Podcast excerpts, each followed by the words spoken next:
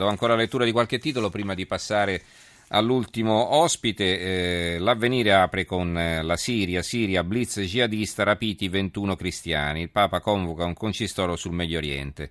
Miliziani assaltano un convento, sequestrano anche il parroco, le suore riescono a fuggire, Erdogan contro l'ISIS a Koban, truppe di terra. E, e, insomma di questa notizia del rapimento di questi 21 di cristiani da parte dei tagliagole dell'ISIS in verità sono in pochi a dare, eh, a dare conto sui giornali in edicola. Eh, Sistema Mose, nuova retata è il titolo di apertura del Gazzettino. Il blitz nel settore ambiente, arrestato manager regionale, 20 indagati, accuse agli ex assessori Chisso e Conta. A centropagina c'è una foto dell'ex eh, presidente della regione Giancarlo Galan e per Galan malattia finita l'ex doge verso la cella comune trasferito a Padova o a Venezia. La nuova di Venezia, cricca dei rifiuti, nuovo scandalo, malversazione e peculato in regione, tre arresti indagati, Chisso e Conta, che questo è un titolo a tutta pagina. Il messaggero ha una inchiesta all'interno, ma ne parleremo fra breve, non ve l'anticipiamo. Immigrati Rom, furti e rapine, l'urlo delle periferie, periferie romane, il titolo del tempo, per la prima volta i comitati di quartiere in piazza in più zone e l'impunità totale e la gente si organizza con le ronde. E il mattino, eh, dunque, il mattino, eh, il titolo su Tavecchio, va bene, ci sono diversi giornali che hanno il titolo su Tavecchio e anche sulla eh, vicenda di Ciro Esposito, della quale parleremo fra poco, quindi ve lo leggerò tra breve. Il resto del Carlino, a centropagina una grande foto con eh, tit- il titolo Orfei, addio la scomparsa, il mondo del circo in lutto per la perdita del patriarca Nando.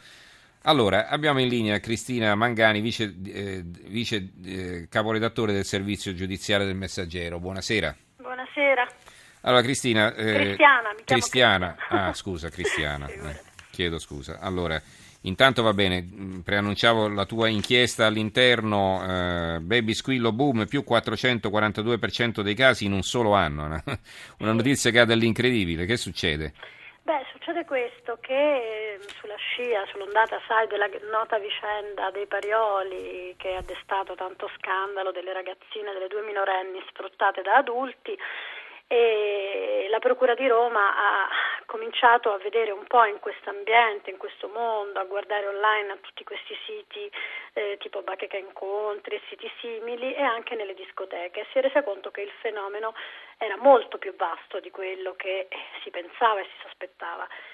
In più eh, si sono anche resi conto che l'inchiesta su, sulle baby squillo ai Parioli invece eh, di ridurre il fenomeno ha fatto quasi da cassa di risonanza, per cui nel giro di un anno l'aumento di queste ragazzine che si prostituiscono, e parliamo sempre di minorenni, eh, non di diciottenni, di ragazzine tra i 14, 15, 16 anni, è aumentato del 442%, erano 35 individuate nel 2013, sono diventate 190 nel 2014 mm-hmm. e, se, e, secondo la Procura di Roma aumenterà, il dato eh, aumenterà senz'altro di almeno, fanno una previsione di almeno altri 160 mm-hmm. minorenni eh, immesse. Diciamo, Ma cosa le spinge a questa attività?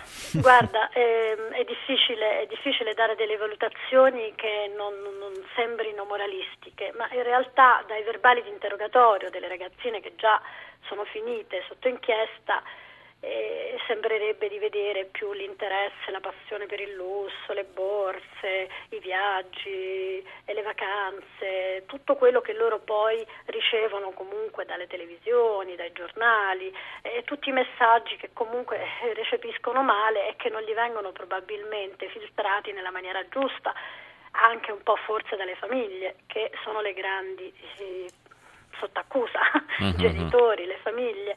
Comunque, indubbiamente questo dato, che è un dato particolarmente grosso, particolarmente mm, pericoloso nel, nel, settore, verrà inserito anche nella relazione dell'anno giudiziario, proprio come uno dei dati più evidenti rispetto ai crimini commessi durante l'anno.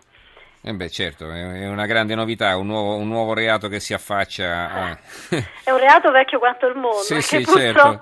Però a questa età magari. Diciamo, eh, eh. Sì, è inaspettato che comunque certo. le ragazzine vedono, vedano con così facilità eh, senza, senza, dare un vero valore poi al loro corpo, alle cose più mm-hmm. personali. Il web in questo forse non ha aiutato insomma, il meccanismo di, di facilità. Le ragazzine di, dei Parioli per entrare nel mondo della prostituzione hanno messo su Google, su internet, hanno messo come fare soldi in maniera facile. Eh e gli sono comparse i siti di incontri, quindi insomma mm-hmm. diciamo che...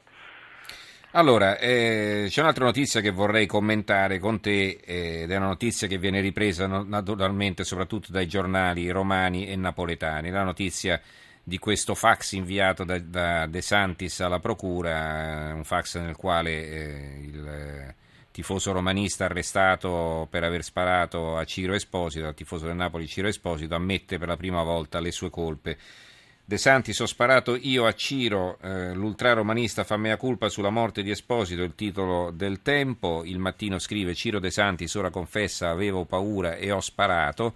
C'è un commento intitolato però Non ha detto tutta la verità, commento di Pietro Gargano in apertura, addirittura nel taglio alto eh, della prima, e il messaggero ha un richiamo in prima pagina, Ciro Esposito, De Santis, sì, ho sparato, avevo paura. Allora come stanno le cose?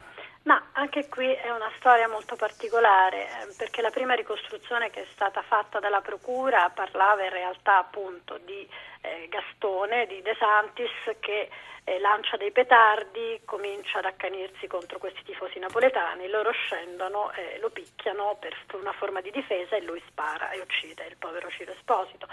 L'una perizia invece del RIS di Roma recentemente ha un po' ribaltato la, la ricostruzione iniziale, sebbene non sia cambiata poi nelle, nei termini generali, cioè è sempre eh, De Santis che spara, è sempre De Santis che uccide Ciro Esposito, però probabilmente fornisce a, Ciro, a, De Santis e anche alla difesa di De Santis delle carte da giocare in sede processuale, perché comunque questo fax inviato da De Santis, De Santis non ha mai parlato con i magistrati, si è mm-hmm. sempre avvalso della facoltà di non rispondere, un po' perché sta male, Poi in ospedale, è ospedale mm. esatto, e non è mai stato in grado di sostenere un interrogatorio.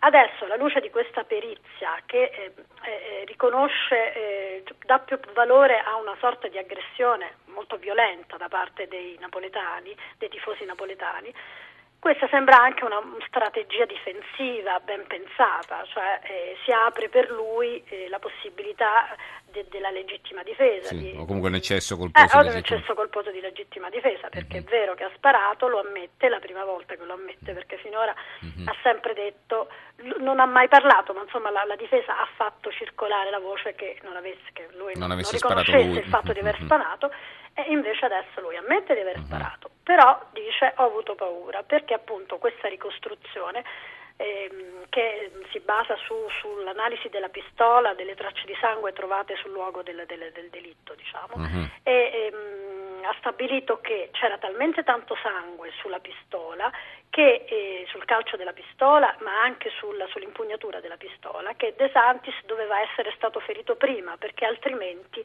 non, non avrebbe lasciato tutto quel sangue, uh-huh. cioè aveva, già, aveva, già, la mano piena di sangue, era già ferito, quindi era già stato ampiamente picchiato. Uh-huh. E allora, mh, secondo il RIS, c'erano i margini per dire è stato aggredito e lui ha reagito. E comunque se andava a giro con una pistola, certo, non ah, era uno stinco di santo. Assolutamente. E vabbè, comunque vedremo come andrà a finire con questa inchiesta. Allora ringraziamo Cristiana Mangani del Messaggero, grazie e buonanotte. Grazie a voi, buonanotte.